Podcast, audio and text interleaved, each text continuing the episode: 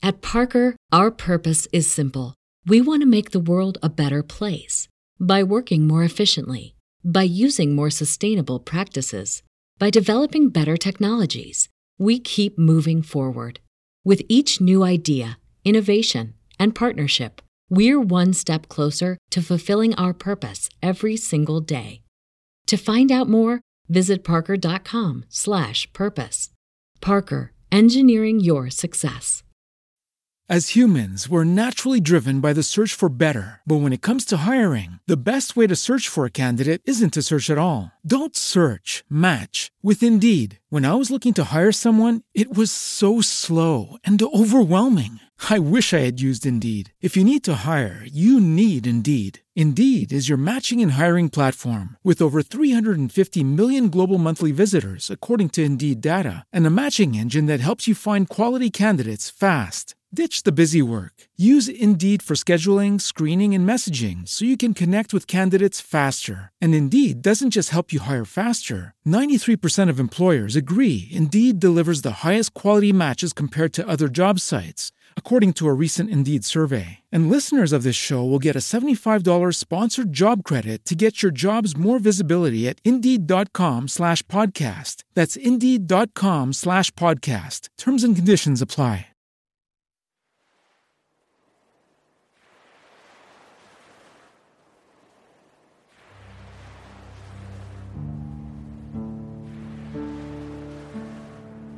Tutto ho visto, tutto ho provato nella mia vita. Se guardo il cielo posso dire, ora i miei occhi vedono.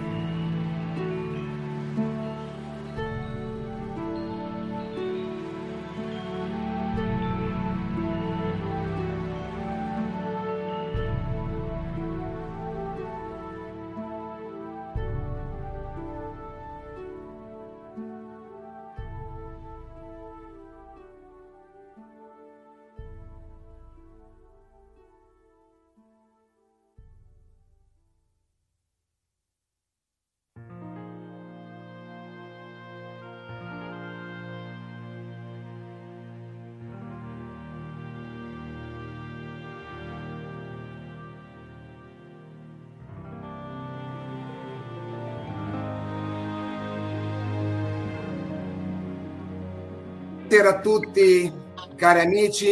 Io sono Lorenzo per eh, gli amici Larry della pagina, del, della pagina fandom degli Anelli del Potere.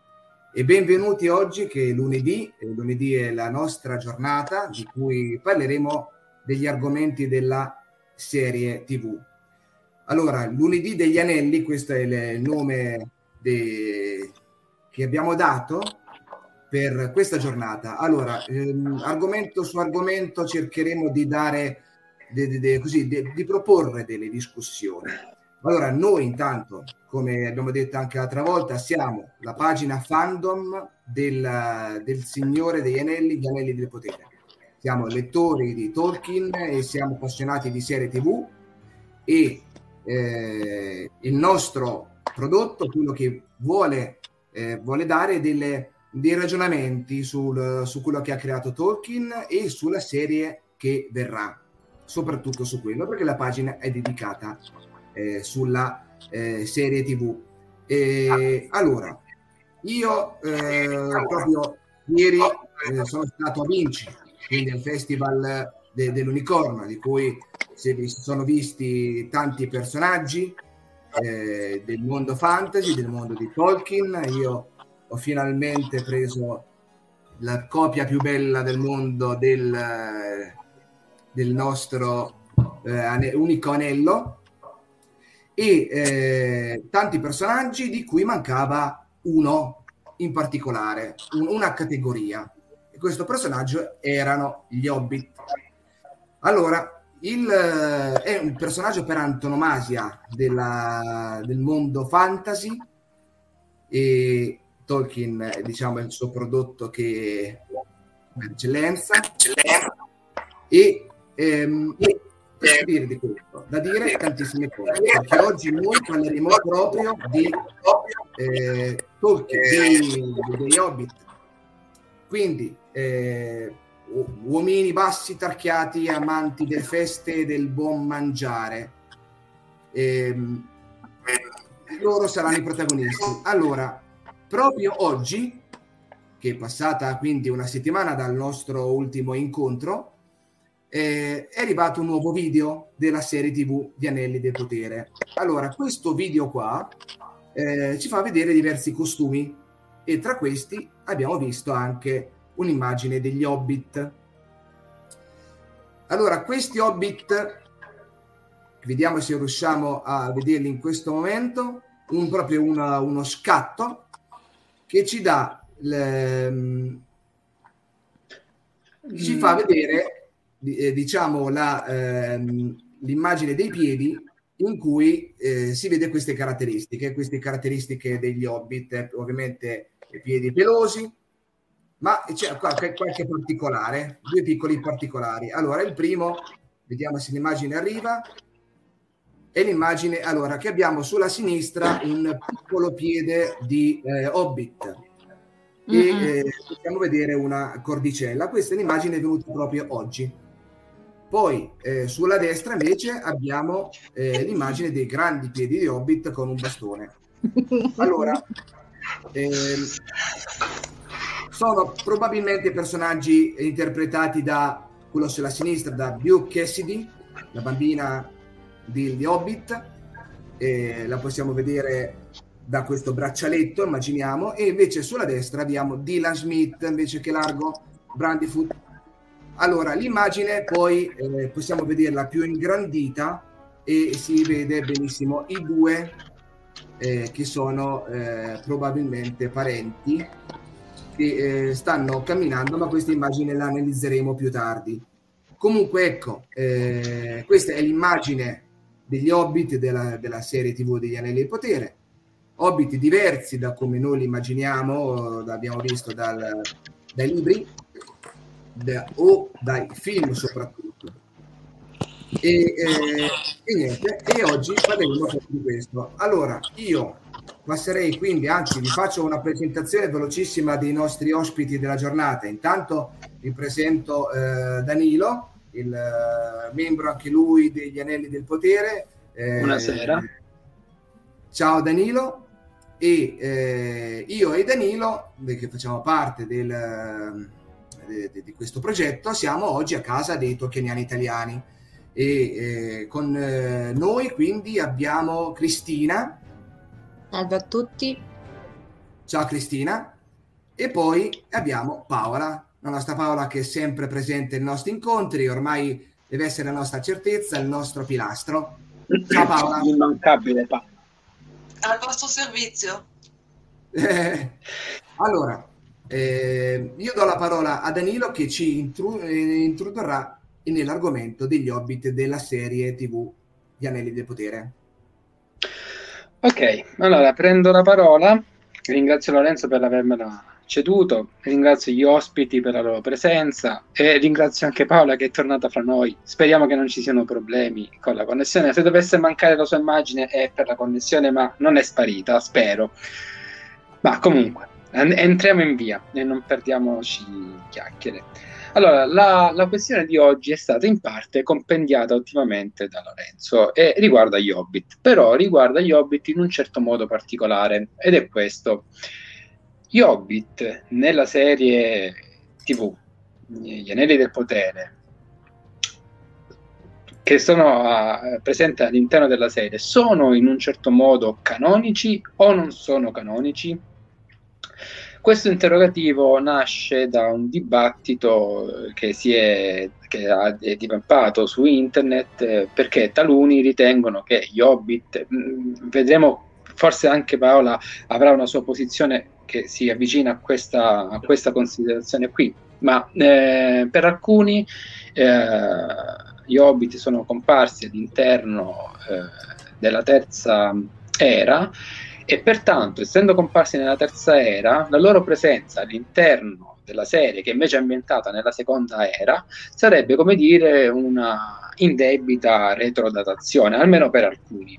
E, e sempre stando su questa scia, eh, i più diciamo accaniti, magari detrattori, ritengono che sia un espediente di marketing utilizzato da alcuni da, dai produttori per in qualche modo un trucco per avvicinare magari il pubblico cosiddetto generalista perché riconoscendo vedendo gli hobbit subito no va in incandescenza già Dio gli hobbit quindi si avvicinerebbe al, alla serie queste sono le eh, considerazioni in chiave diciamo polemica che magari sono riuscito a eh, rastrellare da, da internet. E con la presente cercheremo di valutare la presente live cercheremo di valutare più o meno come possono stare se, ci, se gli hobbit stiano bene o meno all'interno della seconda eh, era e quindi nella,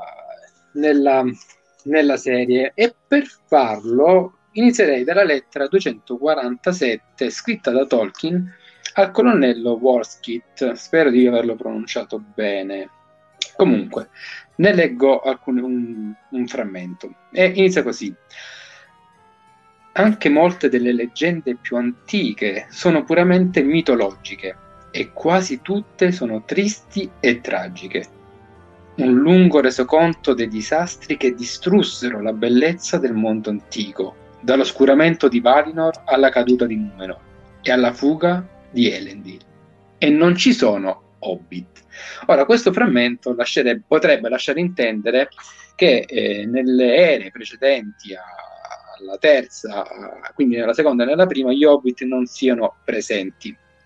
Però, a mio modo di vedere, l'ultimo eh, sintagma letterario, l'ultima espressione, non ci sono hobbit, andrebbe, da, andrebbe inteso, secondo il mio prudente apprezzamento, come il fatto che sì, gli hobbit in realtà erano presenti, ma semplicemente non se ne parlava, nel senso che non aveva un ruolo attivo nella storia eh, di Arda, quindi nei grandi eventi di Arda. E allora, eh, per poter spiegare eh, lo- il loro collocamento storico, io um, cerco, farò un discorso un po' più lungo, un po' più eh, complicato, un po' più, lo prenderò un po' alla larga, passando da alcuni punti che probabilmente saranno utili più avanti, i quali punti però qualche cosa magari ci dicono anche sulla loro collocazione. E il primo punto, cioè per indagare il quando ci furono gli hobbit, mi sentirei di iniziare parlando da cosa siano gli hobbit e poi questa magia dopo verrà spiegata meglio e spiega- si capirà probabilmente perché serve questa precisazione. E passando al cosa essi siano, possiamo dire che gli hobbit sono una razza di uomini. Io sto proprio leggendo dei riferimenti presi direttamente da Tolkien per dire che almeno questo aspetto è un aspetto abbastanza, cioè, direi, pacifico. Oppure, continuo a leggere, sono parenti della razza umana. o ancora, ecco, questa, questa è una, una, considerazione che voglio sottolineare, varietà di uomini. Questo, questa espressione è utilizzata direttamente da Tolkien all'interno di una lemma eh, del dizionario inglese, eh, del dizionario inglese Oxford, mentre dà una definizione del concetto di hobbit e a tale riguardo dice che gli hobbit sono a small vari- variety of the human race, cioè sono una varietà, no? se, se, ho tradotto bene, casomai Paola correggimi se, se sbaglio essendo tu la linguista, sono una varietà della razza umana. Quindi questo è un punto che io darei per assodato. Apro una parentesi e la chiudo brevemente perché c'è una digressione da fare. Voglio dire che all'interno della razza eh, Hobbit, che sono una varietà della razza umana, c'è da distinguere tre sottogruppi eh, o tre ceppi o stirpi. Ora, il, eh, sul, eh, eccoli qua, ci stanno comparendo.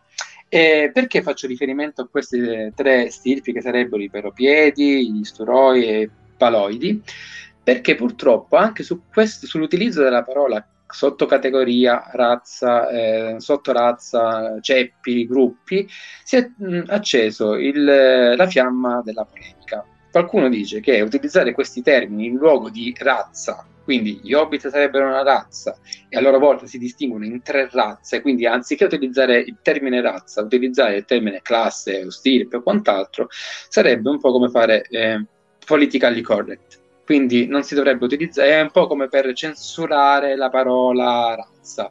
In realtà non mi risulta così perché i termini, i sinonimi utilizzati come classe, clan, in realtà sono anche presenti all'interno, proprio nel, nel prologo, sono presenti all'interno eh, del, indicati direttamente da Tolkien e ne do contezza citando alcuni punti che eccoli qua, scusatemi che eccoli qua.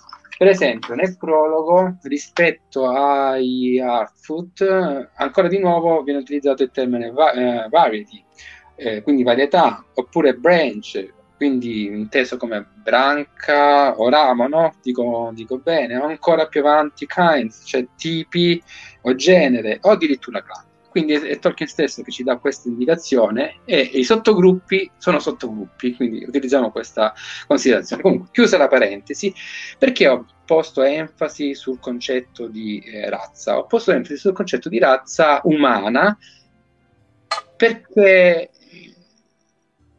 se sono della razza umana, molto probabilmente si sono risvegliati insieme ai, agli uomini, essendo eh, razza umana. Potrebbe essere una, un'indicazione.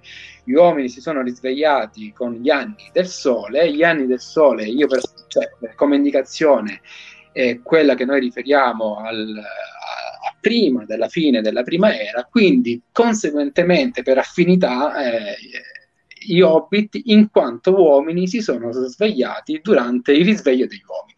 Eh, molto, per me è una conseguenza, diciamo, eh, logica e questo, tutto questo giro, che abbraccia anche la polemica che ho fatto, aiuta in qualche modo a individuare il perimetro storico in cui potrebbero essere eh, apparsi. Però, oltre eh, queste indicazioni, ce n'è un'altra, prendo eh, i libri, così eh, tutta siamo sulla fonte.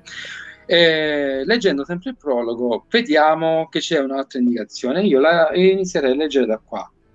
Allora, eh, siamo a pagina 36 eh, ed è scritto: Quale sia però la nostra esatta parentela, cioè la nostra eh, parentela umana con gli hobbit, ormai nessuno lo può più dire gli albori della civiltà hobbit sono persi nei tempi remoti. La parola tempi remoti è scritta in maiuscolo perché è un nome proprio e ha un significato.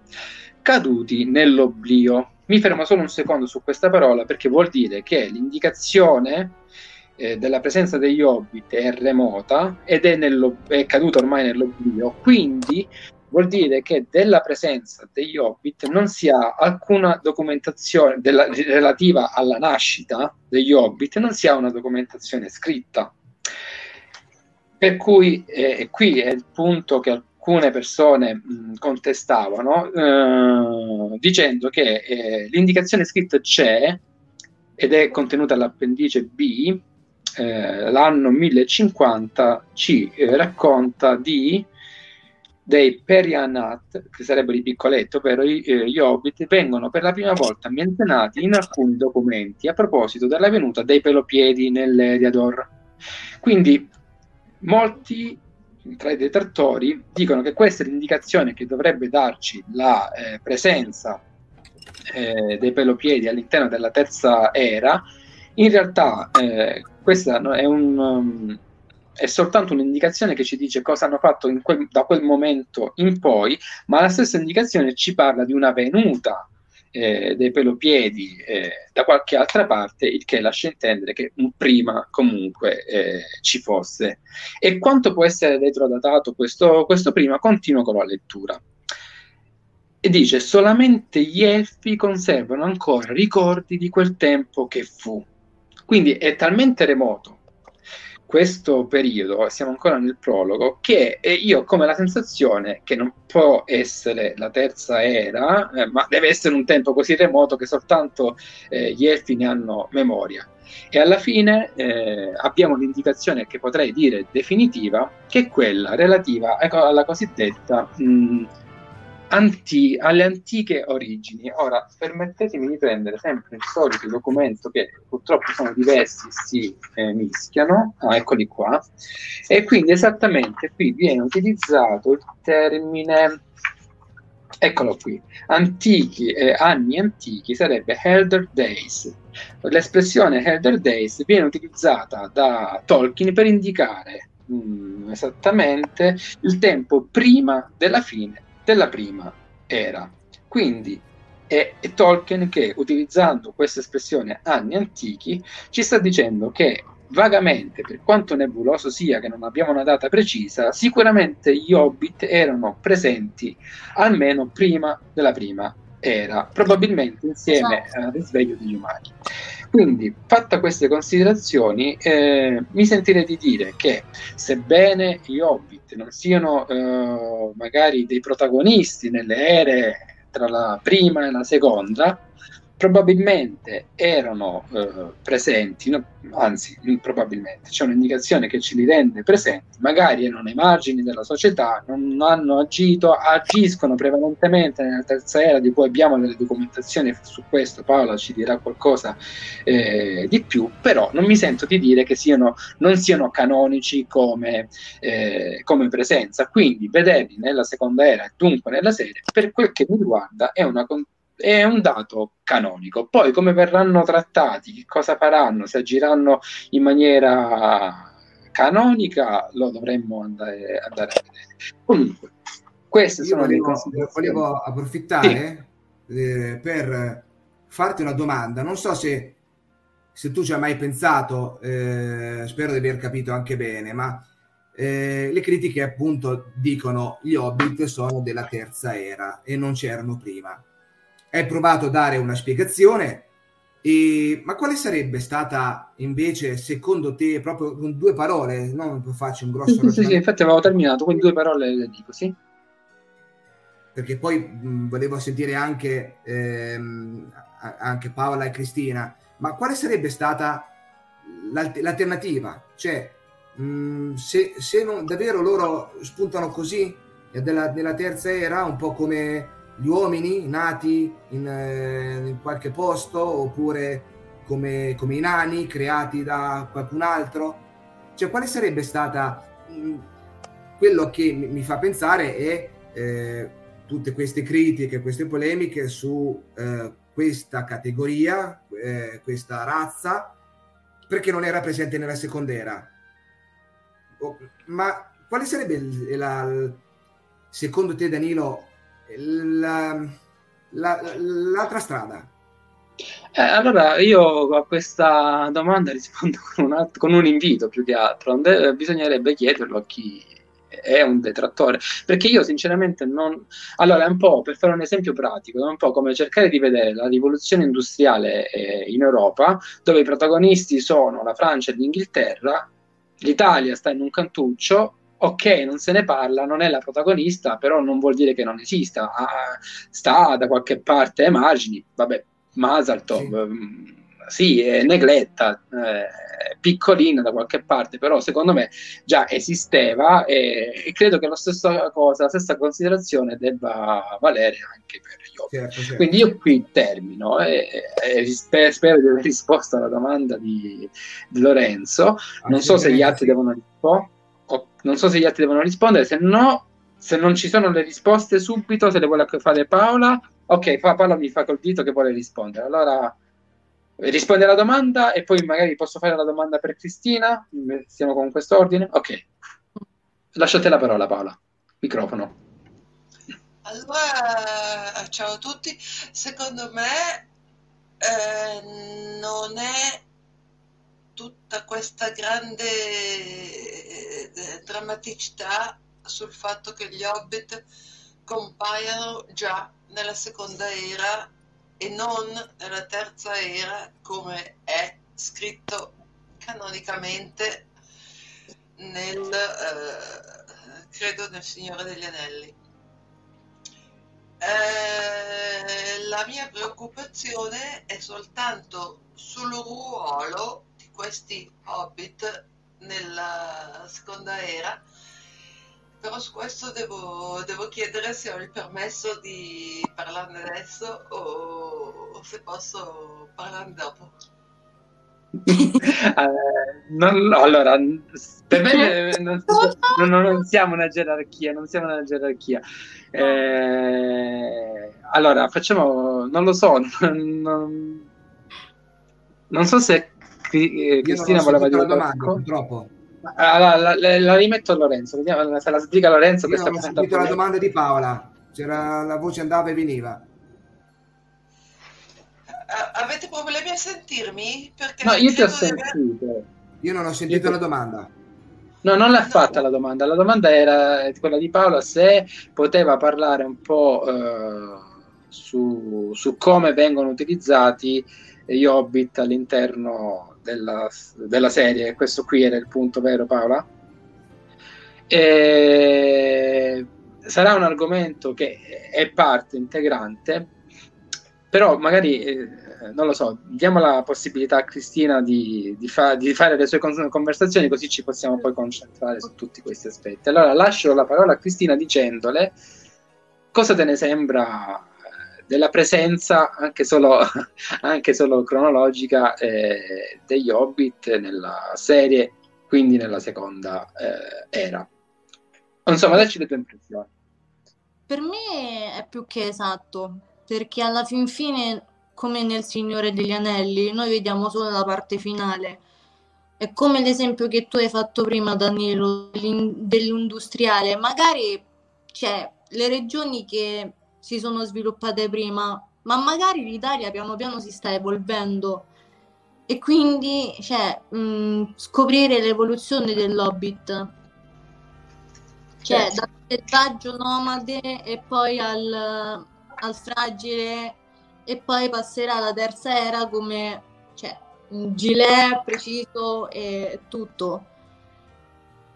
Cioè, un'evoluzione cioè come la nostra umana alla fin fine, perché...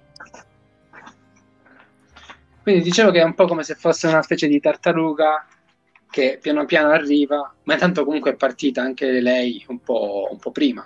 Esatto. Interpreto bene. Eh, ok. Cioè, poi gli Hobbit cioè, eh, ci salverà dal mondo della Terra di Mezzo, quindi... E saranno i protagonisti della terza era. Ok, vuoi aggiungere qualche altra cosa o vogliamo passare a Paola che so che Io, ha delle eh, considerazioni? Eh, sì, ah, Lorenzo, eh, Lorenzo. Vai, vai, vai, vai, Allora, riguardo Cristina ha praticamente confermato ecco, quello che si è detto fino adesso e ehm, voglio fare anche a Cristina questa considerazione. No? Io faccio un po' la voce di quello che critica no? e, ehm, e posso dire allora, le critiche provenivano molte, molte, provenivano dal fatto che gli Ent, come ha detto prima anche Danilo, eh, nessuno si era accorto di loro. No? Quindi, eh, se tante volte loro fossero come gli umani, vivono la prima era, la seconda era, nessuno si accorge di loro fino ad arrivare alla terza era. Un po' questo è il discorso. E addirittura anche un essere, l'essere più antico del mondo, si, che sa tutto quasi, anche lui non si era accorto degli hobbit.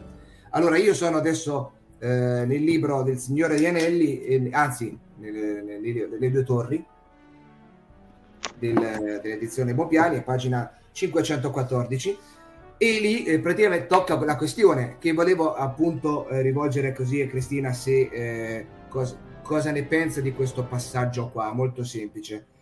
Il, il, praticamente l'ente eh, vede questi hobbit e dice ma voi chi siete? Io non vi ricordo.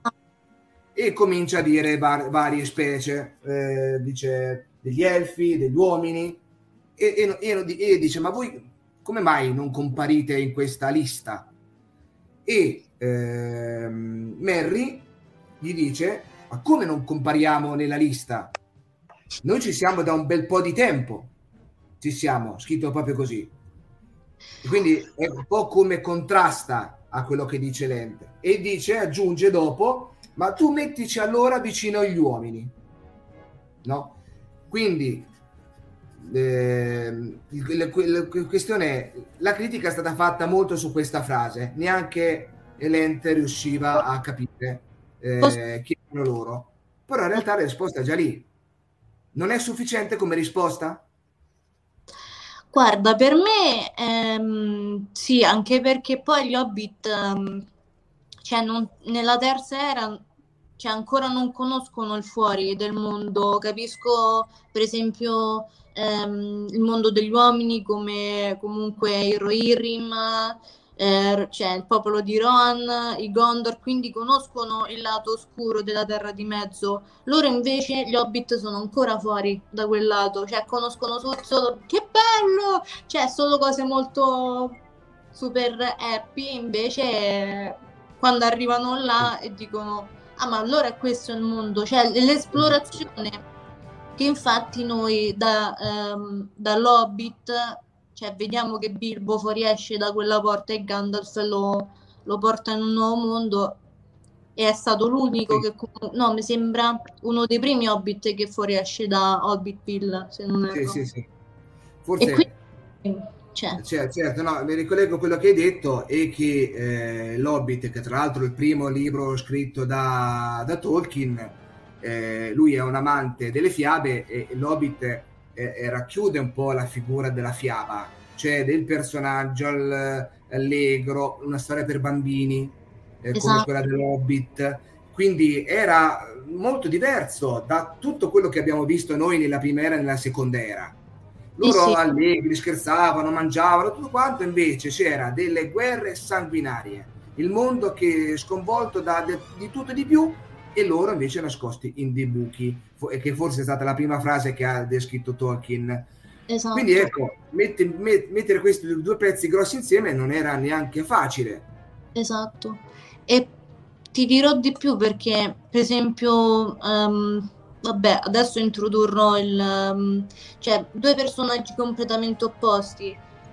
C'è Bilbo che comunque fuoriesce dalla, dal mondo Hobbitville, quindi molto felice e c'è un, un taglio netto totalmente opposto è Homer quando dice comunque la sorella tu non sai che, cioè, che cosa vuol dire, cioè lei che vuole andare in guerra e lui dice tu non sai che cosa vuol dire andare in guerra, cioè ok vuoi fare la, um, la guerriera e combattere per il bene e questo è giusto, però tu non sai cioè, andare oltre tipo la sofferenza degli uomini quando comunque vengono uccisi cioè totalmente la realtà per intenderci e questo c'è cioè, due mondi completamente opposti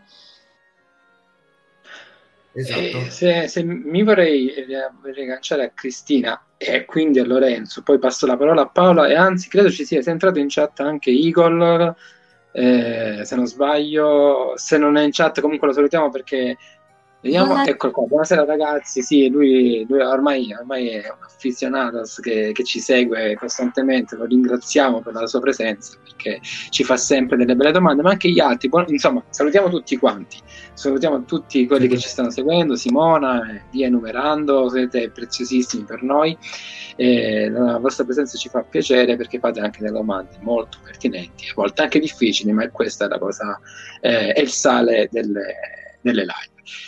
Prima di passare la parola a Paola, do una chiosa. Io credo che mh, anche gli ente non riescano a riconoscere gli hobbit perché gli hobbit si presentano in qualità di hobbit, utilizzano, uh, eh, utilizzano un'espressione che è culturale, cioè loro si considerano hobbit, ma è un termine che si è fermentato all'interno della loro cultura. Questa considerazione ora è uscita in maniera estemporanea, vado un po' a memoria, è presente proprio nei racconti incompiuti, quando eh, sul racconto dei Nazgul eh, si parla di Gollum che viene eh, torturato e, e, lì c'è una disanima sul, sul, termine hobbit che era un termine col quale si riconoscevano soltanto gli hobbit, cioè loro, loro culturalmente si riconoscevano come tali, ma all'esterno non erano conosciuti con quel termine, ancorché fossero, però, benché fossero degli uomini, è un po' come se noi dicessimo eh, che io sono calabrese, ok, mi, oppure non lo so, faccio parte di una comunità eh, che è nata qui, ma sono sempre un umano. Quindi all'estero mi conoscono come umano o massimo come italiano, ma se utilizzo un termine locale non mi riconoscono come, con quel termine. Quindi beh, il fatto che gli enti non l'avessero riconosciuti come eh, Hobbit sta semplicemente nel fatto che eh, non conoscevano quel termine. Quindi questo è per concludere. Esatto, esatto, esatto. Ora è arrivato il momento di dare la parola a Paola che ha delle cose molto interessanti da dirci. Io già so qualcosa, quindi a Paola. Vai. Grazie. Um, allora, io in realtà ho, eh, stasera ho, ho ho scoperto qualcosa che non, eh, non pensavo, cioè che effettivamente gli uomini, eh, scusate, gli hobbit sono umani, per cui in teoria dovrebbero essere nati allo stesso tempo dei, dei secondogeniti, ovvero gli umani.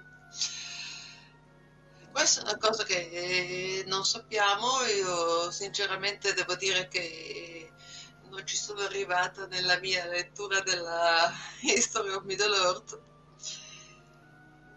però avrebbe un senso, perché gli Hobbit sono uh, un, un tipo di umani però diversi. Ricordiamo che a Brea c'è un, eh, un, un crogiolo di eh, culture con eh, gli uomini, con eh, gli hobbit, eh, addirittura alla locanda di, di Cactaceo c'è eh, una stanza delle, delle camere apposta per gli hobbit. E per cui effettivamente si vede questo legame fra gli hobbit e gli umani. Io però avrei anche da dire questo. Come ho detto, allora, parliamo della serie Amazon. Mm, seconda era. Ufficialmente gli hobbit compaiono nella terza era. Non ho grossissimi problemi a, a questo compattamento di, di cronologia per cui per poter avere degli hobbit nella serie ok è stata fatta questa, questa compressione. Eh, che fra l'altro lo dico subito perché sennò, sennò mi dimentico mi domando anche se questi sono pelopiedi e quelli erano sturoi, se prima o poi potremmo vedere Gollum. Mm. Interessante. Ma, ma chiuso, chiuso il, il, mio, il, mio, il, mio, il, mio, sogno mentale. A parte questo, eh, allora questi hobbit hanno una caratteristica che secondo me li eh, avvicina molto al buon selvaggio.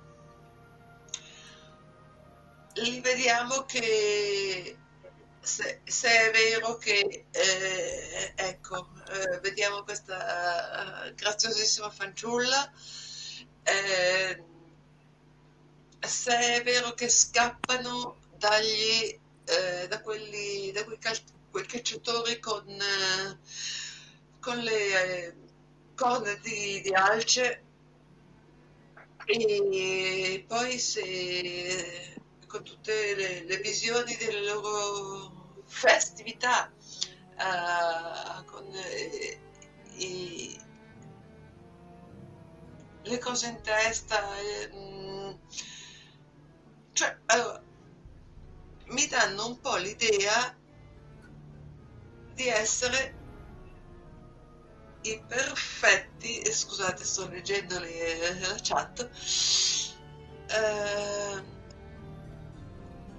esatto. i perfetti tra, virg- tra virgolette buoni selvaggi, che non è necessariamente una cosa buona, i quali si mettono in viaggio per qualche motivo che non sappiamo ma eh, si presume che a un certo punto dovranno arrivare alla contea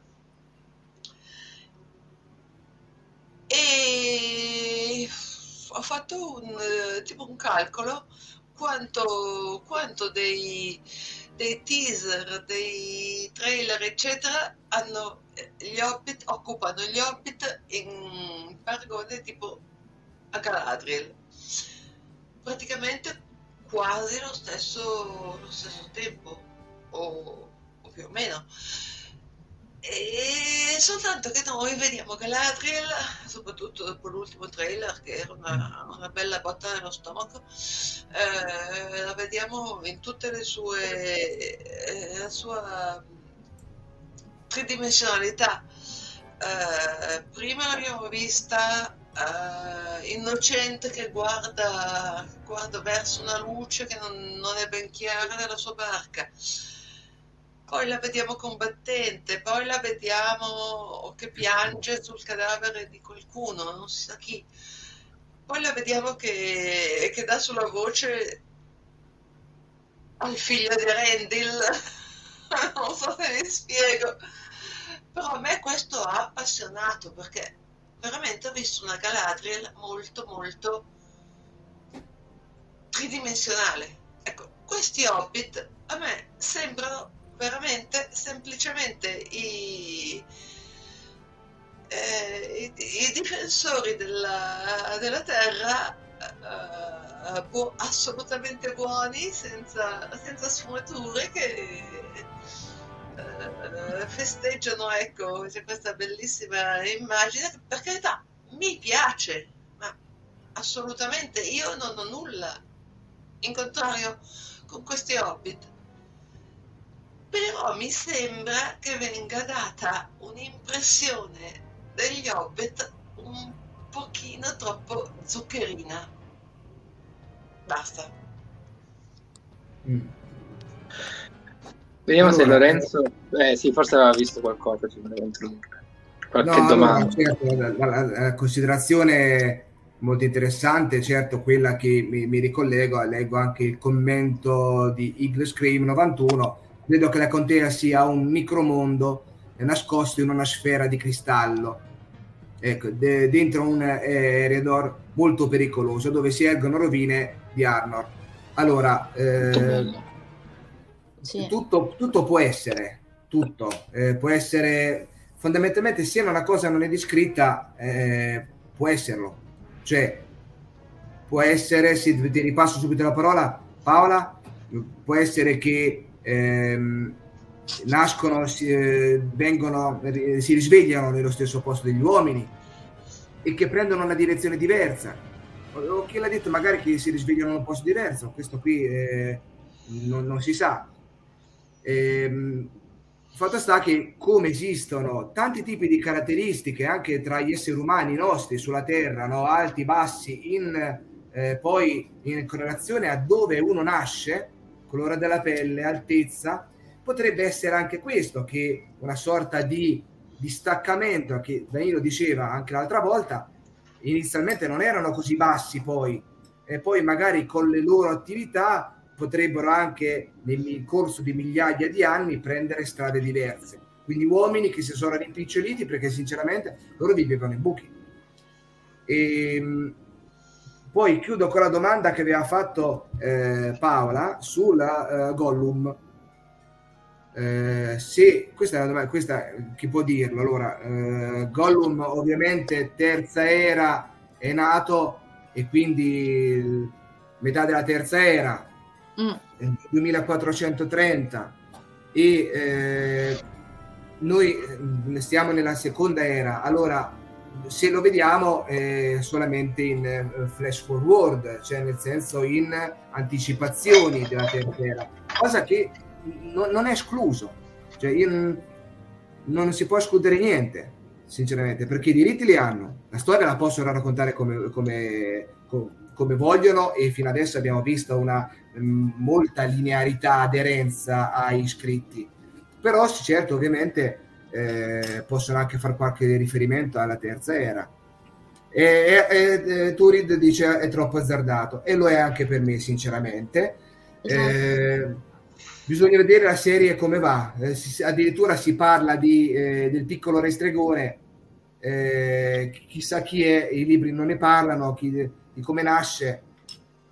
Vabbè, e, e, quindi niente, era per cura del discorso Paola. Non so sul se voleva... Lorenzo, scusa se ti interrompo, sul punto, vogliamo ricordare che magari ne parleremo, affronteremo la questione sul piccolo restregone in uno dei prossimi articoli, quindi chi fosse curioso, volesse sapere qualche cosa o, o quantomeno la nostra modesta opinione sappia che stando attento sulla nostra pagina potrebbe trovare questo articolo a breve. Niente, chiudo la parentesi, scusami se ti ho interrotto Lorenzo. No, no, se vuole dire qualcosa Paola su, eh, su questo, eh, non so se vuole concludere il discorso. Eh, eh, lei, lei, parlava della presenza, mi senti Paola? Sì, parlavi di presenza zuccherina, eh, intendevi eh, dolce, intendevi al di fuori di tutti i giochi, nel senso fiabeschi, come, come, lo, come lo sono sempre stati, perché poi se guardiamo l'inizio della, eh, della trilogia Signore degli Anelli, ma anche per tutto il libro, iniziano con feste, iniziano con... e poi si finisce nel dramma, si finisce. E se è quello che ho capito bene, non so se Paola vuole continuare o... Eh, eh, volevo dire una cosa. Bravissimo. Bravissimo. Eh, il piccolo restregone non l'avevo ancora sentito, però secondo me è Teo. ok. Eh, qui, Fine, no, no, no, non, è, non, è, uno spoiler, è, una, è un indovinello. Riguardo agli Hobbit, eh, io penso che abbia un senso, quale che sia la loro origine, che a me mm, mo- mm, mi sembra molto logica, quella che sia la stessa degli, degli uomini mortali. Mi sembra che abbia un senso il fatto che loro per qualche motivo siano nati piccoli indifesi e, e quindi abbiano dovuto sempre difendersi in qualche modo, forse questa è eh, la ragione di quella scena eh, con, eh, con, i tizi con le, con le, corna di cervo di alce sulle spalle e, e l'hobbit che fa un, un fischio. E, e quindi abbia abbastanza senso, eccola, eh, il fatto che gli hobbit vogliono eh, cercare un luogo più pacifico, un luogo eh, in cui possono essere da soli e gestirsi da sé e che potrebbe essere forse, forse lo vedremo eh, in, questa, in questa serie, la contea e questo anche in relazione al fatto che qualcuno ha detto eh, ma gli Hobbit sono isolazionisti, sono... C'è un motivo, secondo me c'è un motivo, il fatto che gli Hobbit eh, si chiudono nella contea, a parte il fatto che la contea è fuori da, da tutte le, le linee di, di transito, eccetera, quindi è abbastanza isolata. Ma il fatto che loro non vogliono uscire, anche sapendo che poco lontano c'è Brea, che come dicevo è un, è un, è un calderone di, di etnie, ma il fatto che gli hobbit non abbiano interesse a uscire dalla contea non è una cosa di, eh, da, da, da borghesi spocchiosi, ma è proprio il fatto che loro si vogliono difendere perché sanno di essere più piccoli e indifesi degli uomini, della gente alta e, e, che quindi siano contenti di restare lì. E questo mi giustifica anche il fatto che eh, nella serie Amazon si vedono i, i, i proto-hobbit che se ne vanno per cercare il loro luogo in cui stare da soli, tranquilli per sé. Secondo me ha assolutamente senso. Certo, cioè, Cristina, volevi dire qualcosa su questo? Allora, io sul Gollum volevo dire una cosa. E se in questa serie vediamo Smigol? che piano piano comunque dopo viene tentato dall'anello. Cioè, adesso vediamo l'evoluzione dell'anello e poi dopo vediamo la nascita di Gollum perché Bilbo è parecchio dopo e Smigol è parecchio prima. E poi un'altra cosa di appunto Brea, secondo me è un collegamento sulla terra di mezzo, cioè Hobbitville è un mondo, mentre Brea praticamente fa parte del transito del mondo reale, per farci capire.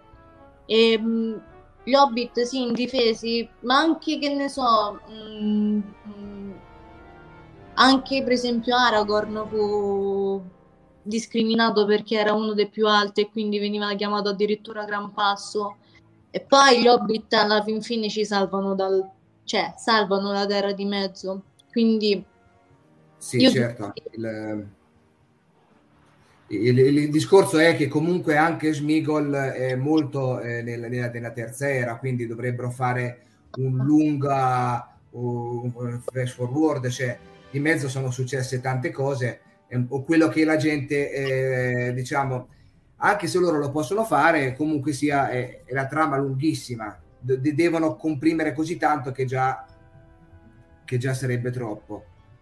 Ehm, allora, su, su, questo Danilo, non so se vuole intervenire, Danilo, su questo argomento. Su Gollum eh, non ho tanto da dire, se non che io in generale sono abbastanza elastico invece su quello che riguarda la compressione temporale e magari se apparisse, sia come suggerisce Paolo, ma anche come può, eh, come magari eh, interpreta Cristina, eh, spera di poter vedere, anch'io in realtà sarei contento e devo essere sincero di vederlo, se ci fosse questa compressione temporale, ma è una mia opinione personale, eh, non mi darebbe così fastidio. I motivi forse ci porterebbero lontano da queste considerazioni, da, da questa serata, però Esige- dico questo, il ritmo narrativo presente in una serie è diverso dal ritmo narrativo presente una, nel libro. Nel libro uno si può prendere tutto il tempo possibile che vuole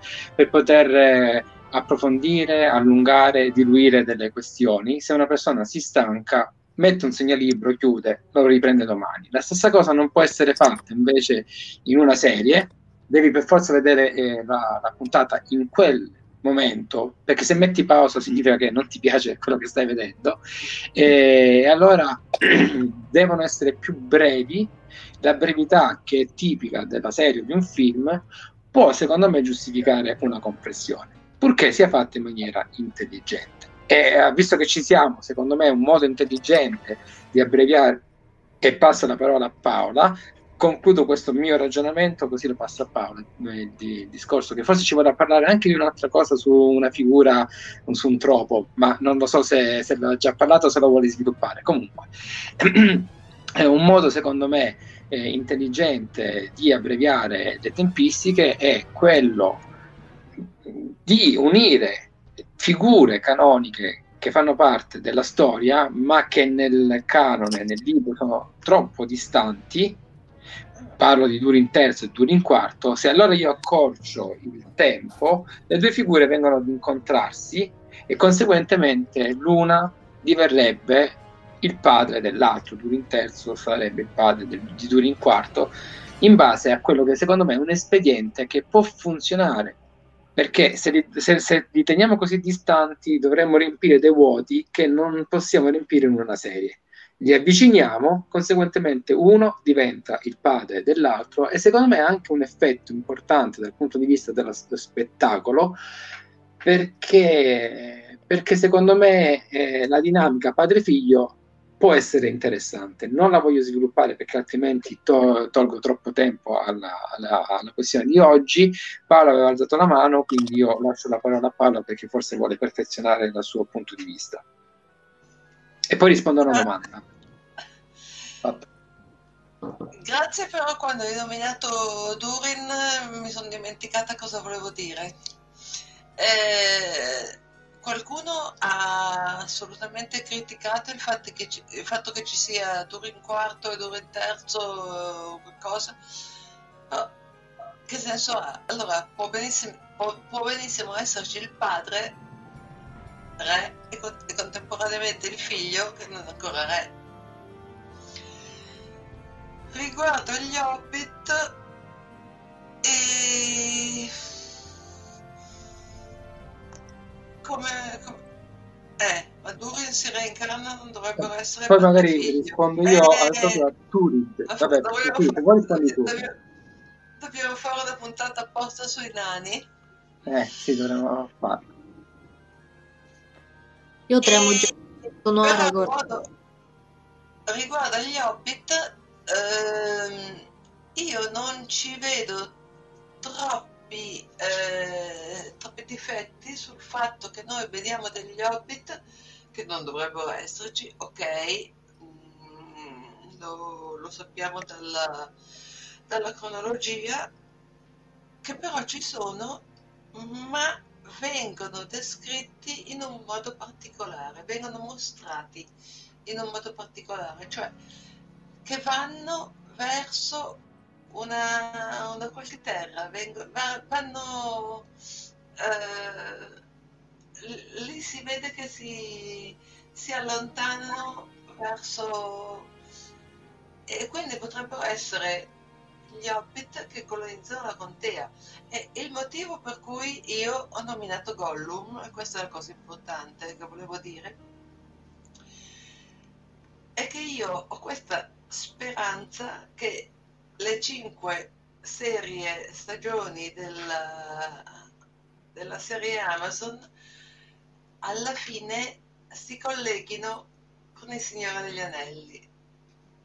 Per cui a me piacerebbe vedere la fine della serie con perlomeno l'ultima alleanza di elfi e uomini o eh, come, abbiamo parlato forse lunedì scorso eh, con il matrimonio fra Elrond e Celebrian e, e la nascita di Arwen che, che è la, la, la donna perfetta del- della terza era. Oppure con siccome abbiamo visto che Isildur sarà un personaggio molto prominente. Abbiamo visto l'abbiamo visto sulla nave lo abbiamo visto accanto a suo padre fra l'altro un attore eccellente. Chissà che la serie non finisca con purtroppo spero di non fare spoiler la morte di Sildur e ops il ritrovamento dell'anello da parte di un hobbit eh, Certo, sì, sì. negletto, a Certo. parte che era uno sturoi e non un, eh, un pelopiede, però ops, il ritrovamento Certo. dell'anello da parte di, Gon- di Gollum. E questo a me mi farebbe innamorare della serie solo per questo motivo. Quoto, quoto tantissimo Paola perché mi piace come l'ha ricostruita questa vicenda. Mi arrogo un momento il diritto di, di risposta ad alcune domande che sono state fatte cercherò, vabbè, non posso per ovvi motivi essere dare risposte compiute a tutti quanti, però mm, eh, trovo molto interessante mm, quella di Turid 99, ma anche quella di Eagle Scream 91. Inizio da Turid 99, spero di aver citato bene il tuo nome. eh, dice: Ma Durin si reincarna, non dovrebbe essere padre e figlio. Quindi il fatto che si reincarna, secondo Turid, è un motivo per escludere la, il- la possibilità che siano padre e figlio. E in effetti, teoricamente lo escludiamo perché sono due persone due in terzo e due in quarto che vivono mo- distanti millenni l'uno dall'altro, quindi non, so- eh, non- non sono sicuramente padre e figlio, ma in virtù di quello che dicevo prima, cioè del fatto che eh, le tempistiche in una serie sono più compresse, farli diventare padre e figlio secondo me non è un problema E se eh, si solleva la questione della reincarnazione, io qui mi sentirei di dire che in realtà quello della reincarnazione è più una credenza nella quale sicuramente credono, ma non è tanto un evento, come dire, tra virgolette, molto, molto esteso biologico. Cioè, eh, credono che si possa, eh, che, che, che lo spirito di Durin si reincarni nel prossimo Durin che, che, che viene e d'altra parte, se noi volessimo indicare la storia, cioè se noi, se i produttori avessero voluto indicare la storia di Durin I e Durin II, sappiamo che molto probabilmente lì sì, Durin I e Durin II erano padre e figlio. Qualcuno dice mh, mm, mh, mm, nonno e nipote perché la vulgata vuole che la reincarnazione avvenga una generazione sì, una no però Durin I termina il proprio mandato, la propria reggenza con la fine della prima era e con la fine della prima era inizia la reggenza di Durin II. Vuol dire che le due date si sovrascrivono e nel mezzo sembra non esserci il tempo per un altro eh, re. De- di qui l'ipotesi secondo la quale siano padre e figlio, quindi se Durin I e Durin II possono essere in astratto padre e figlio, il problema della reincarnazione non si, non si dovrebbe porre perché non è una reincarnazione vera e propria, ma una, una reincarnazione più eh, spirituale e se facciamo, adottiamo eh, come dire, il criterio della sospensione della, dell'incredulità, lo stesso argomento lo possiamo traslare su altri Durin, il che ci permetterebbe di compattare delle linee temporali troppo lunghe con un espediente secondo me utile dove si vede il rapporto padre-figlio che non voglio stare qui ora a raccontare tantissimo ma secondo me è, una, è molto interessante eh, da, da, vedere. Eh, guardo se c'è qualche altra considerazione se no chiamami Salvatore tranquillo. Allora, eh, grazie per l'intervento Salvatore, è, è, molto interessante, come dicevo prima, ci date sempre l'occasione di spremerci le meningi e argomentare in maniera più vasta.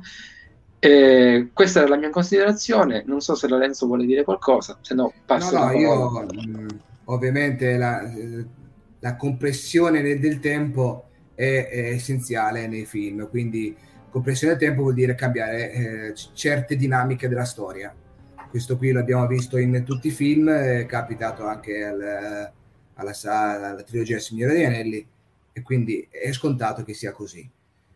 E, ehm, quello che volevo dire adesso a eh, Cristina, mm, prima di cambiare argomento, è ehm, noi abbiamo visto il, la, la, la, saga, della, la saga, la trilogia del, del Signore degli Anelli come i, i Hobbit erano i protagonisti. Eh, protagonisti eh, da, dall'inizio alla fine, cioè portatori dell'anello dall'inizio alla prima immagine che si vede fino all'ultima sono stati loro. Mm-hmm. Eh, L'Hobbit ovviamente eh, eh, sono loro protagonisti. Il primo teaser e il secondo teaser abbiamo visto che sono gli Hobbit che presentano la, eh, gli accaduti cioè, eh, il primo è proprio la Nori eh, che vuole girare il mondo, il secondo invece è Sadok, se lo dico bene, che eh, è lui che dice che i cieli sono strani. Eh, quindi gli Hobbit sono molto presenti e quindi eh, li rivediamo anche nel, nella serie TV. Secondo te, quindi, Cristina, eh, saranno loro i veri protagonisti della serie TV da quello che tu hai capito del trailer? Da tutte le immagini che avevo visto adesso, saranno loro che comanderanno così tanto? Oppure è stato una... Guarda, secondo me no, perché ehm, saranno un po' protagonisti tutti, perché qua si parla sia di razze degli elfi, eh, razze degli uomini come i Numenoriani, da cui proviene Aragorn, e comunque dal popolo, vabbè, è uno dei personaggi che adoro oltre a Homer, non so se sarai capito. E, e poi gli elfi, qui perché io vorrei capire una cosa, se questa serie televisiva è collegata con il film di Peter Jackson, perché a me mi fa pensare che piano piano, cioè qua parliamo cioè il Silmarillion, la nascita della Terra di Mezzo. E invece sul Signore degli Anelli di Peter Jackson si parla del... Uh, sì, anche lì alla fin fine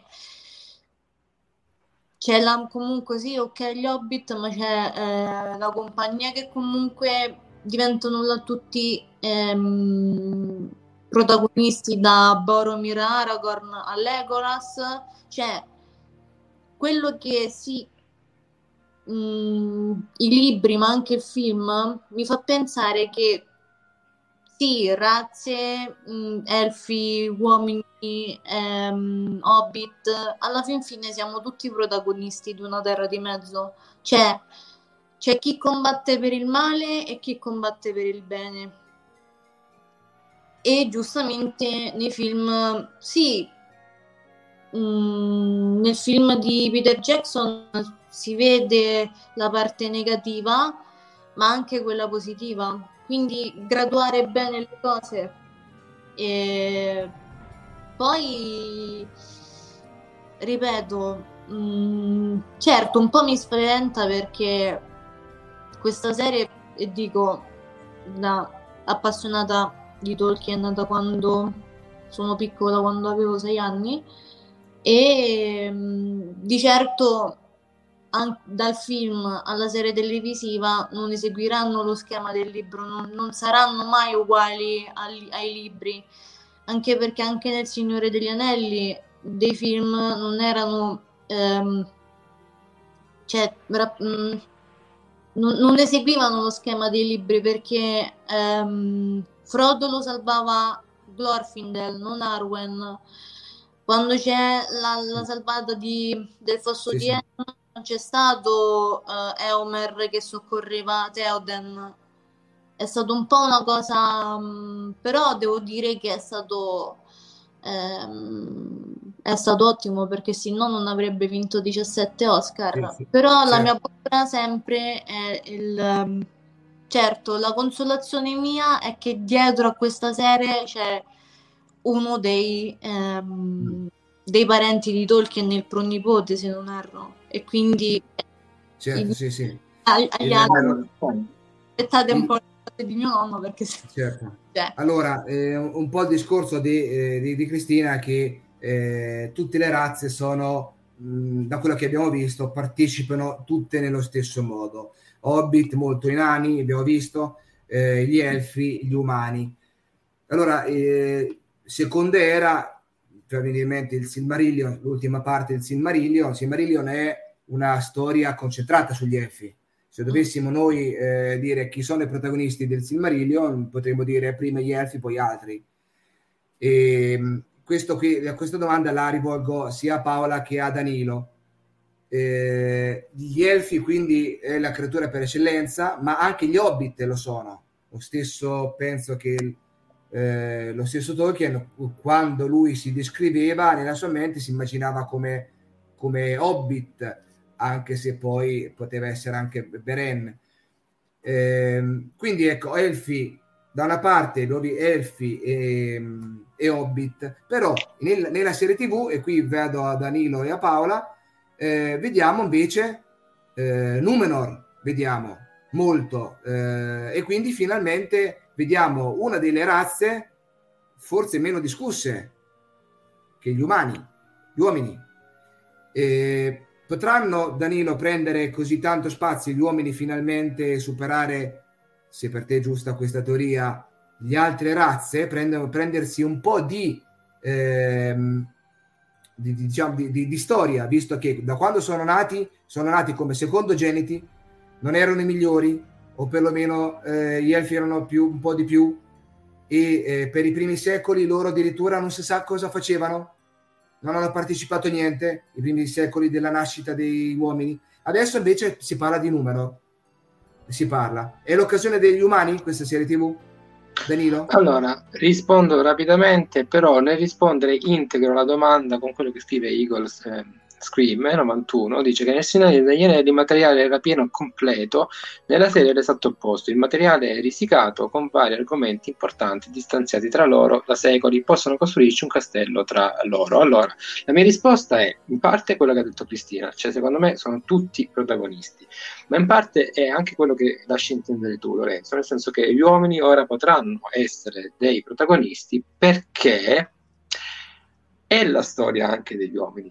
E con questo provo anche a rispondere ad Eagle, per, provando a rimodulare quello che diceva, ovvero che eh, sì, ehm, posso, le, il materiale che abbiamo è stato oggetto dell'altra, eh, dell'altra mh, live potrebbe apparire scarno o presentato in forma cronachistica, come sappiamo, però in realtà non è così scarno, nel senso che se noi andiamo a vedere tutto quello che c'è, anche se magari è reso in maniera sintetica, com- è completa in, in realtà. E perché? Perché noi, secondo me, facciamo il ragionamento, tra virgolette, mal posto di ritenere che si voglia rappresentare tutta la seconda era. No, si vuole rappresentare più propriamente la Callabeth e quindi ecco che nella Callabeth i protagonisti sono gli uomini ed ecco che per questo verso mi sento vicino a Lorenzo ma anche la forgiatura degli anelli, che eh, è il paragrafo immediatamente successivo e che e, i due paragrafi hanno uh, un uh, loro riferimento nell'appendice rispettivamente appendice A, appendice B, ma anche all'interno del, della trilogia ci sono dei riferimenti, perché lo dicevo l'altra volta, magari capita che di fronte a un focolare parlano dei vecchi tempi, c'è, parte un poema, il poema ci ricorda quello che era successo secoli, millenni prima e dunque da lì si può ricavare non solo quindi dall'appendici, qualche altra informazione relativa ai tempi passati. Questo questo era per, per chiudere eh, l'argomento. Lascerei la parola a Paola e non so, forse abbiamo poco tempo, ma prima di farlo magari eh, Paola forse voleva introdurre un troppo, quella, quel discorso lì, non lo so, eh, lascio la parola a lei, casomai poi rispondo, risponderei alle sue considerazioni per, per andare a chiudere. Grazie, cerco di essere velocissima anche perché l'argomento degli uomini e degli elfi mi sembra assolutamente affascinante perché secondo me eh, non c'è differenza nel, nel Silmarillion, nel Leggendarium, fra le imprese di uomini e di elfi. Abbiamo i figli di Fedor, eh, da una parte, abbiamo Firod che, che salva Beren e da Beren passiamo a Lúthien, per cui uomini ed elfi eh, insieme. Eh, Finrod, Finrod Elfo eh, salva Beren uomo. Eh, abbiamo Turin. Ci aveva fatto una promessa, sì. Esatto, esatto. Turin, anche lui che ha l'uomo.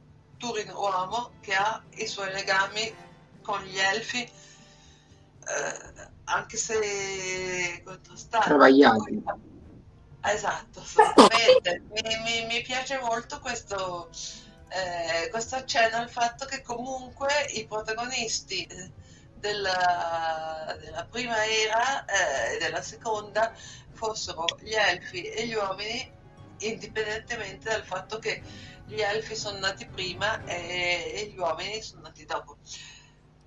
Per tornare agli hobbit. Mi fai morire, giuro. Ah. Aspettiamo. Allora, eh, prima dicevo che questa visione di uh, Hobbit come un popolo perfetto, in armonia con la natura, tutti con le guanciotte rotonde, pucciosi, eccetera, ecco Uh, bellissima immagine, ne ho mandata anche una della Hobbit eh, più, un po' più, più, scura che secondo me è, è quella più credibile. Uh, perché a me non frega niente che gli Hobbit siano bianchi, neri, rossi, verdi. Una cosa che ho notato è, ecco, ecco, questa mi piace un casino. Scusate ma io questa la, la guardo e dico che bella basta. Però una cosa che ho notato è il personaggio di Sadok nel eh, sicuramente nell'ultimo trailer, non so se nei precedenti teaser o, o qualcos'altro, quando guarda il cielo, intanto che passa la, la meteora e dice The skies are strange. Ora, questo mi ha assolutamente riportato a un troppo, ecco, eh, esattamente quell'immagine che si trova perfino in tvtrops.org se qualcuno vuole cercarlo, proprio scritto così, tvtrops.org che è The Magical Negro. No, non sto offendendo nessuno, è esattamente questo il termine, tant'è vero che è stato dato da Spike Lee, cioè sti cavoli, eh, oltre ad essere un immenso regista, avrà i suoi buoni motivi per giudicare i neri. E cioè il personaggio che potrebbe essere, in questo caso nero, potrebbe essere nativo americano o di una qualsiasi eh, minoranza che eh, pronuncia qualche detto eh, che può aiutare i, i, personaggi in genere bianchi e poi scompare. Mm, io, io non, eh, non, penso e spero che non sarà così per Sadok, però io devo confessare che quell'immagine, quel, eh, quel, quei fotogrammi che ho visto di lui nel, nel trailer in cui diceva The skies are strange mi sembravano esattamente questo tipo di, di personaggio che deve dare sua, eh, il suo giudizio metafisico su quello che sta succedendo e poi scompare. Ora io voglio, voglio sbagliarmi e, e, voglio che, come tutti gli altri hobbit, non siano semplicemente pucciosi e, e carini, oppure visionari del, del futuro, ma che abbiano una loro... Ecco, questa, cosa non la posso vedere. A me mi sembrava che c'era loro.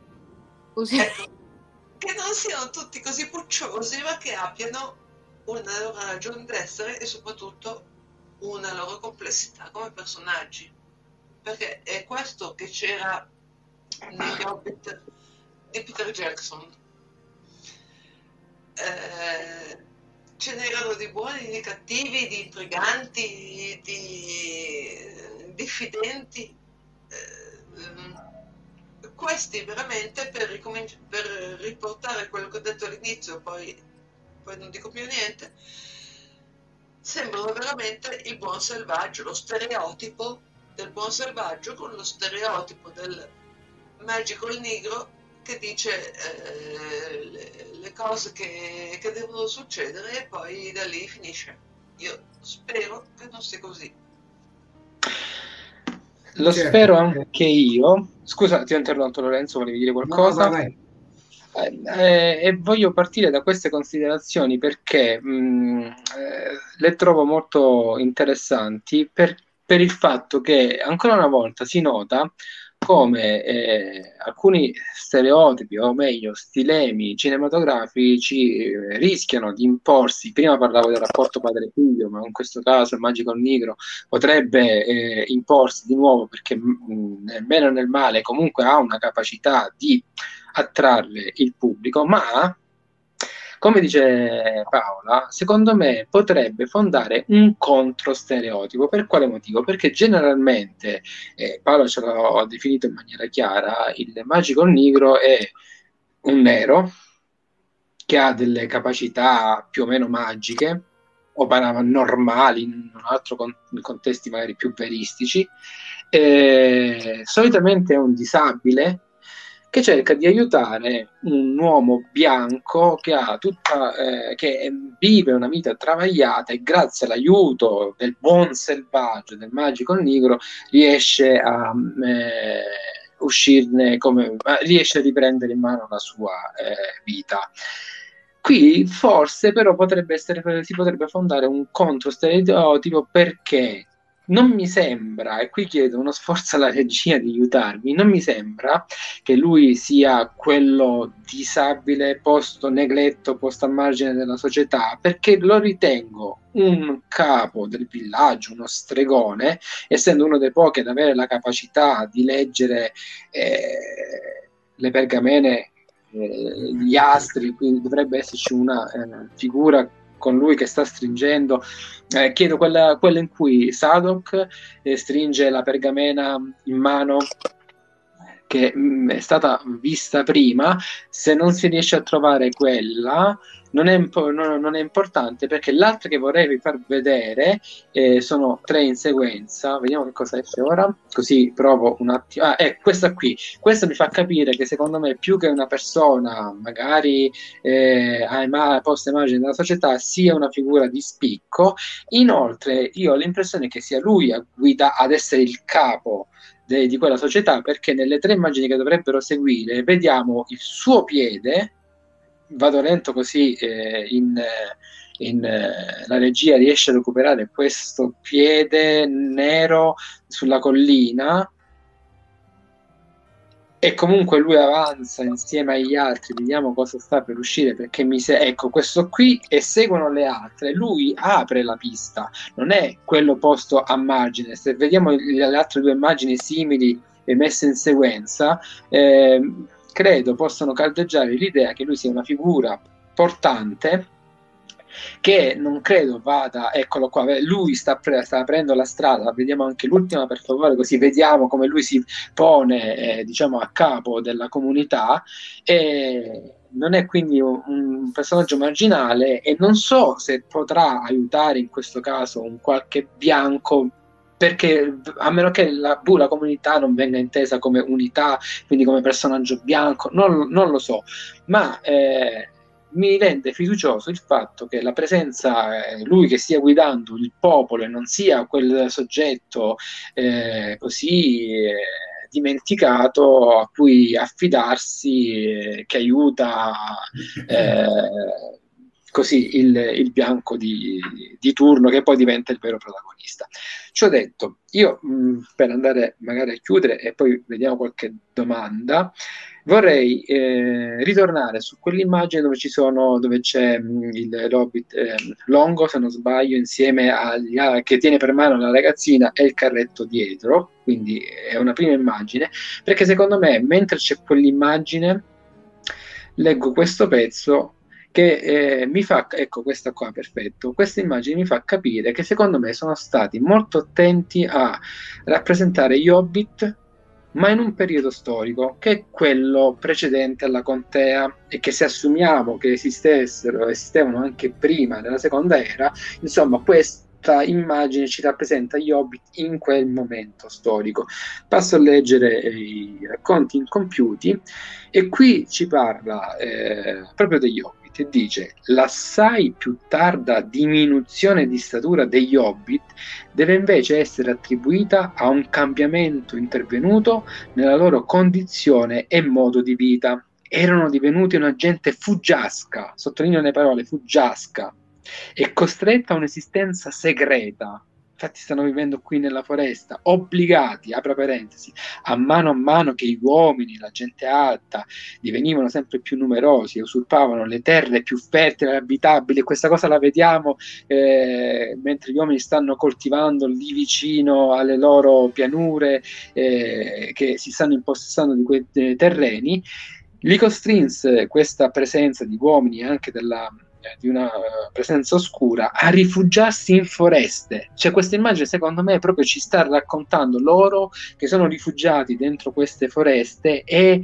e deserti, una popolazione raminga e povera, ecco perché li vediamo più con i vestiti sgualciti, più, più abbandonati rispetto a quello che dovremmo vedere nella contea, che hanno il gilet con il colore preferito che è il giallo e il verde, belli eleganti come lo era Bilbo dimentica delle proprie arti che conduceva vita precaria di continuo intenta alla ricerca di cibo. Eccoli qua, qua li vediamo ancora nella foresta. Be- bella questa immagine, secondo me, proprio oss- alla ricerca di cibo, timorosa di essere vista.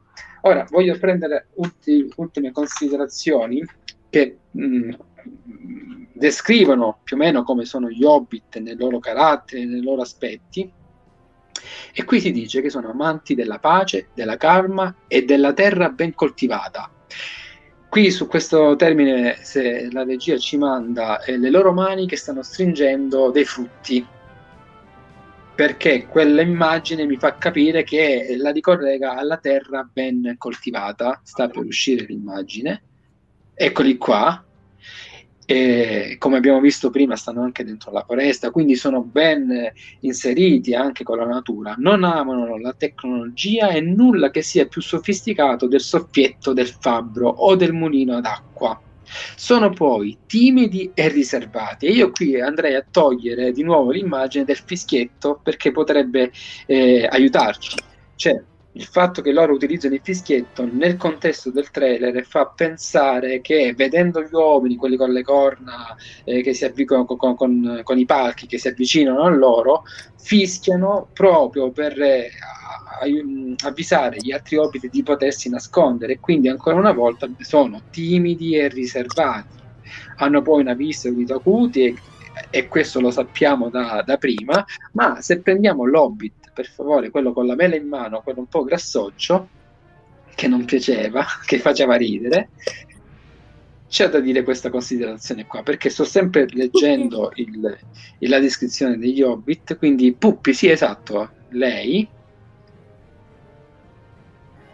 Bene, Tolkien dice sono grassocci. io, io l'ho preso, ho preso un po' questo questa, questa considerazione, cioè nel senso mi, ho visto lei e mi è venuto in mente questo piccolo eh, passaggio. Poi sono, dice anche, minuscoli e più piccoli dei nani, ma questo nella fase avanzata. Prima erano più alti, infatti non so se la legge ci può pre- presentare le tre immagini degli adulti hobbit, sono più alti rispetto alla media perché in una fase antecedente, proprio perché più vicino agli uomini, e ora sarebbe stato bello approfondire tutti questi aspetti, erano anche più alti, ma la loro condizione di vita li ha portati ad una degradazione, a, ad una vita precaria che si è eh, ribattuta sul loro, sulla loro statura, il che è importante perché anche se non hanno avuto eh, grandi rapporti con eh, gli altri... Mh, mm, gli altri popoli, comunque questo evento sono eventi importanti per loro, che se io regista volessi rappresentarli, comunque sarebbe canonico mostrarli in questo modo perché l- l'altezza è una cosa su cui Tolkien insiste tantissimo. Vado velocemente verso la fine. In passato erano più alti, ok, l'ho appena, l'ho appena detto, allegri e spensierati, qua li vediamo allegri e spensierati, visi gioviali, amavano fare scherzi infantili. Quindi, secondo me,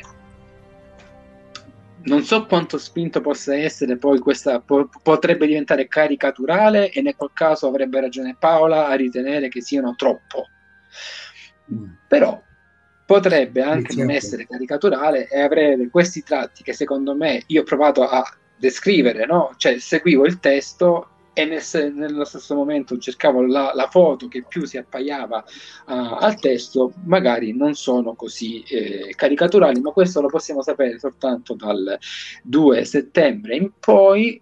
Vado rapidamente sulla chat perché vediamo che cosa dicono e magari possiamo chiudere con le considerazioni finali. Io intanto volevo, volevo approfittare. Lascio la parola a Lorenzo. Vai. Noi, eh, diversi sondaggi che abbiamo fatto, eh, gli hobbit risultano essere sempre la categoria, la razza che eh, più di altre eh, piace. Eh, superano anche addirittura gli elfi e, e quindi in tutte le, le, le, le varie sondaggi è così. Noi abbiamo anche molto, non so se questo rumore è provocato da me. Prova a non toccare nulla. Eh, noi siamo molto ancorati poi alle immagini di Peter Jackson che eh, ci fanno vedere questi hobbit sempre sorridenti, giocherelloni, eh, fuochi d'artificio, tutte queste cose. Se loro dovessero mancare, certo che eh, le, chi ride più nella terra di mezzo? Cioè, esatto. Cioè, tutte, tutte, le altre immagini eh, sono sempre molto cupe, eh, perché c'è sempre il male di mezzo e tante altre cose. Quindi io approfitto per fare una domanda. Eh, visto che gli Hobbit sono così amati, hanno una grossissima immagine iconica che ci ha lasciato per vent'anni eh, nell'idea. Eh, a Cristina, vedendo questi eh, Hobbit selvaggi, proto-Hobbit, che idea ti sei fatta? Cioè, ehm, così in maniera molto istintiva, ti piacciono? Ti convincono? A me sì, perché alla fin fine è proprio l'evoluzione dell'Hobbit da um, selvaggio al, proprio all'Hobbit della terza era. E poi perché l'Hobbit è quella parte più felice di Tolkien, secondo me dopo tutto quello che ha passato durante la, sec- la prima guerra mondiale. Cioè, la parte che lui volle preservare felice a quella della comunque ecco perché poi questo passaggio eh, fra Hobbitville, Brea e poi ehm, eh, eh, Gondor e queste cose qua perché giustamente la tecnologia come si può pretendere, cioè come si può considerare è quella parte appunto sempre inerente alla prima guerra mondiale, ehm, appunto come gli arieti che, che si, mm, si, vedono nei film anche nel, nel libro. E degli Hobbit, che cosa ne penso? Che secondo me eh, alla fin fine questo, questa serie televisiva si parla del, ehm, del, del Silmarillion, come nasce il mondo di Tolkien e quindi mi sembra più che corretto che si vedono prima selvaggi, cioè un'evoluzione, è come l'evoluzione umana alla fin fine. Eh, dal, um, per esempio noi ci siamo, evo- cioè, um, c'era Pangea, ecco, adesso mi viene un po' il lato Alberto Angela, da Pangea poi ci siamo ehm, sparpagliati in varie eh, parti del, del, mondo e piano piano ci siamo evoluti, quindi c'è stata sì, una separazione eh, delle razze dal, dai romani, ehm, dall'Africa dal, e quindi ci siamo evoluti. Per esempio, mm, la pelle scura deriva dalla, dalla protezione solare, quindi per protezione gli africani si sono evoluti diversamente da me che sono bianca e quindi io per eh, anche le persone per esempio nordiche si sono evolute diversamente. E quindi secondo me l'hobbit nero rappresenta un po' la parte nostra uma- la nostra storia umana di Pangea. Ecco perché appunto secondo me mi fa pensare quel quel passaggio dove lui mh, mm, parte per primo, perché alla fin fine noi veniamo tutti da Pangea e Pangea prima era diciamo l'Africa. E questa secondo sì, me, sì. questa considerazione. Sì, e anche del fatto della parte innocente di Tolkien che non accetta da una parte la sofferenza della prima guerra mondiale e secondo mm. me lui ci è rimasto molto traumatizzato e infatti lui vuole preservare, secondo me, quel lato felice e i ricordi comunque dei, dei migliori amici. Ehm, ecco perché non a caso vediamo i quattro Hobbit che sono comunque, cioè è palese che rappresentano eh, lui sì. e i suoi tre migliori amici. Guarda, quello che dice eh, Simona è molto interessante perché ehm, si fa vedere la differenza che c'è tra gli Hobbit e tutti gli altri. Cioè gli Hobbit ehm, quant- hanno sempre, diciamo, eh, sfuggito alla miseria, a condizione precaria, all'intemperie, si sono sempre nascosti, hanno diciamo capito che il mondo eh, è difficile, anche se non hanno combattuto. Poi sono arrivati in una condizione, sono arrivati in una condizione di eh, agiatezza, si, si, può, si, può dire così, dove si sono lasciati andare. Allora eh, probabilmente è anche lì che hanno preso questi piaceri della vita e tutto il resto, perché loro hanno trovato il loro mondo, adesso non, non, non c'è bisogno più che scappano. E noi potremo vedere nella seconda era tutta questa evoluzione degli hobbit, come si distaccano dal, eh, dai uomini, piano piano, piano fino ad arrivare in un mondo isolato un, che non era eh, non si poteva scoprire da nessuno lo stesso ehm, Melkor non sapeva eh, tutto della terra, cercava Gondolin, non, non, non, la, non la, trovava. Cioè, il, eh, loro hanno trovato un posto sulla terra, de, terra di mezzo che non, si trovava. Che, poi dopo, ok, abbiamo visto come Sauron è intervenuto, si era scoperti, però loro hanno trovato il loro paradiso, un paradiso fatto di scherzi, di momenti anche piacevoli, in una terra dove invece eh, non era così, era parecchio mezzo alle guerre. Quindi tra uomini e elfi hanno, hanno fatto di tutto, hanno fatto. E nel film noi vediamo solo la parte finale, vediamo, cioè gli elfi che sono belli, alti, eh, meravigliosi e che combattono di fianco agli uomini. Ora potremmo vedere di più, potremmo vedere un elfi in modo diverso, soprattutto hobbit in modo diverso. Che poi c'è una citazione di Gandalf che a me piace tantissimo, che presto, vabbè, io farò anche un tatuaggio che rappresenta questo. Qual è? Quando Eldron gli dice... Ah. Mh, mm, cioè, dice quando comunque c'è, il, la, c'è la compagnia che comunque discutono chi bisogna dare l'anello. E là ah, anche mi ha fatto riflettere quando lui gli dice, mm, cioè Elrond gli dice a chi possiamo dare questo anello? E Gandalf gli dice è negli uomini che bisogna dare importanza. E poi c'è Elrond che gli dice ehm, cioè gli uomini sono deboli e invece Gandalf insiste su questo ma alla fin fine cioè alla fin fine anche gli hobbit fanno parte del, del mondo degli uomini perché sono mezzi uomini e mezzi elfi. Mm. Sì, sì, sì. Ehm, forse degli elfi hanno preso la natura, hanno preso più l'aspetto eh, più, più, più di, di, terra. Mm, e... Più penso più la parte spirituale degli elfi, perché loro, per esempio, si eh, gli elfi parlano con um, um, la parte angelica, secondo me. E, um, anche la parte naturale, cioè, com- cioè, di pelle, per esempio le orecchie a punta, e anche del fatto dell'empatia, del, cioè della sensibilità, del fatto che comunque loro tutte e due hanno a che fare con le piante e quindi loro festeggiano che comunque, cioè la parte sensibile degli elfi è che se muore per un fiore piangono e ci fanno anche una canzone. Invece gli hobbit sono più, ecco, oh c'è una zucca enorme e festeggiano, guarda che...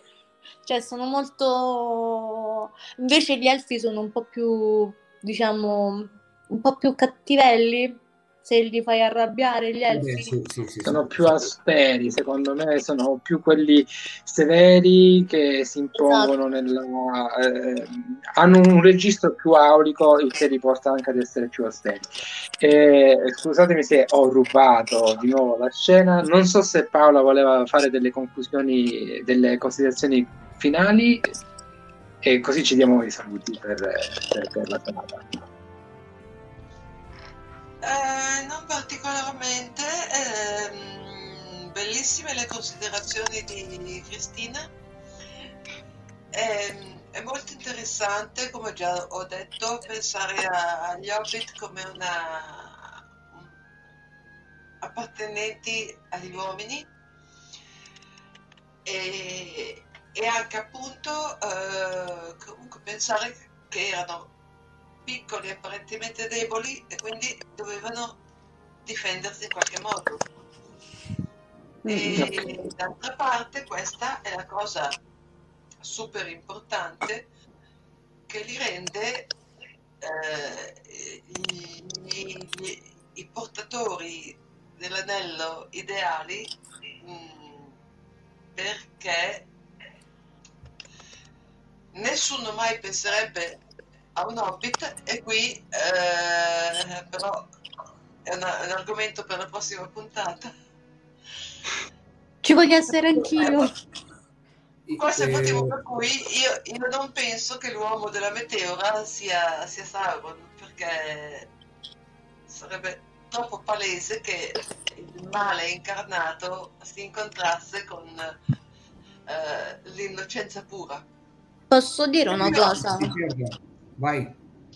Per esempio, cioè, ehm, Tolkien rappresenta anche la parte cristiana, cioè la parte della Bibbia.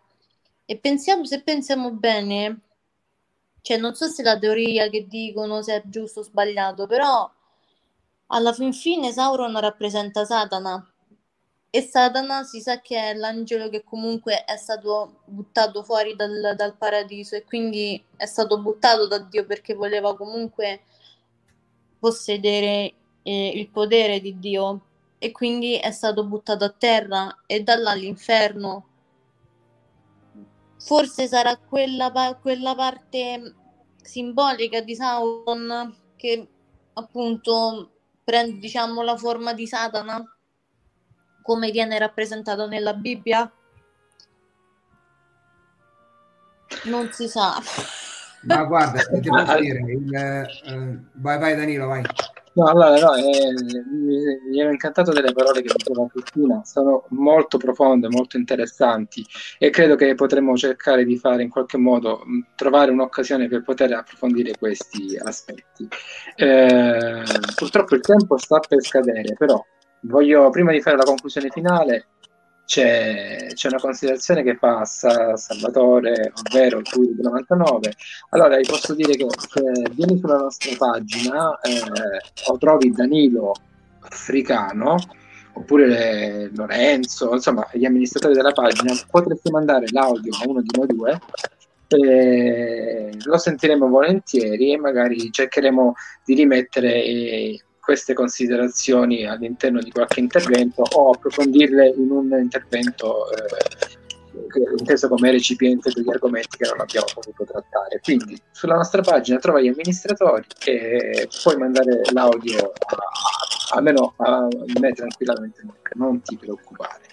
Vado a fare le conclusioni finali. Io rispetto a questi Hobbit mh, sono molto fiducioso perché li trovo canonici sia nel loro aspetto, poi bisogna vedere come verranno trattati, perché l'ombra che aveva presentato Paola potrebbe esserci e quindi noi ci auguriamo di avere degli hobbit tridimensionali con, molto, con profondità. E tutto sommato, anche se è vero che dal punto di vista prettamente ufficiale, cioè nel senso eh, un'indicazione chiara e puntuale ce li rimanda nella terza era, però in base agli argomenti fatti prima eh, non è strano che, che, essi vivessero anche prima della terza era, della seconda, della prima era, in base a quanto letto nel prologo. Sì, è vero, non facevano nulla magari con, eh, con gli altri popoli, però stavano vivendo la loro, la loro evoluzione, la loro storia. E, e quindi stavano vivendo un momento particolare particolarmente importante della loro evoluzione che è Tolkien ha preso pena di dover descrivere questa loro precarietà, una precarietà che porterà a diminuire la loro stazza, stazza sulla quale sappiamo che Tolkien insiste tantissimo perché ci fa il minimo di altezza, il massimo di altezza, vediamo poi chi è che supera una certa altezza, cioè su queste cose era molto, molto attento, quindi secondo me è un momento fondamentale eh, della loro storia e pertanto eh, io ritengo che siano eh, ben integrati nella, in, questa, in, questo contesto, nella serie. Io personalmente li promuovo E, e niente, con, questo, con questa promozione io saluto tutti quanti dando la, la buonanotte. Abbiamo superato il tempo. Buonanotte ragazzi. E Buonanotte. alla prossima. Buonanotte a tutti, ci vediamo lunedì prossimo, ci vediamo. Ci vediamo lunedì prossimo. Lunedì prossimo tratteremo un altro aspetto della, della serie TV. Quindi Se volete ci sarò anch'io. va bene Cristina, tutti la stampa confermato.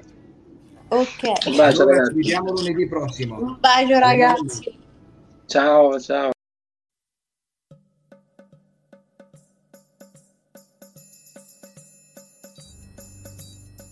Avete ascoltato il Mladris, il podcast dei tolkieniani italiani, realizzato con il patrocinio di Fantascientificast, podcast di fantascienza e cronache dalla galassia.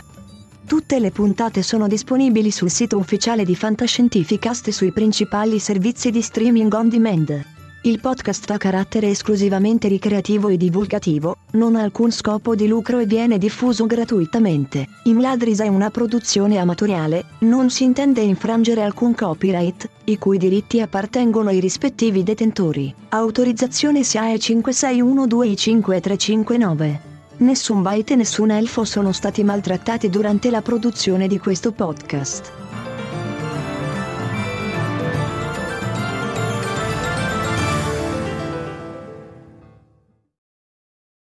At Parker, our purpose is simple. We want to make the world a better place by working more efficiently, by using more sustainable practices, by developing better technologies. We keep moving forward.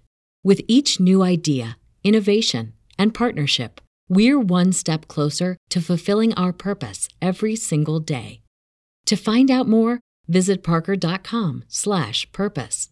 Parker, engineering your success. As humans, we're naturally driven by the search for better. But when it comes to hiring, the best way to search for a candidate isn't to search at all. Don't search, match with Indeed. When I was looking to hire someone, it was so slow and overwhelming.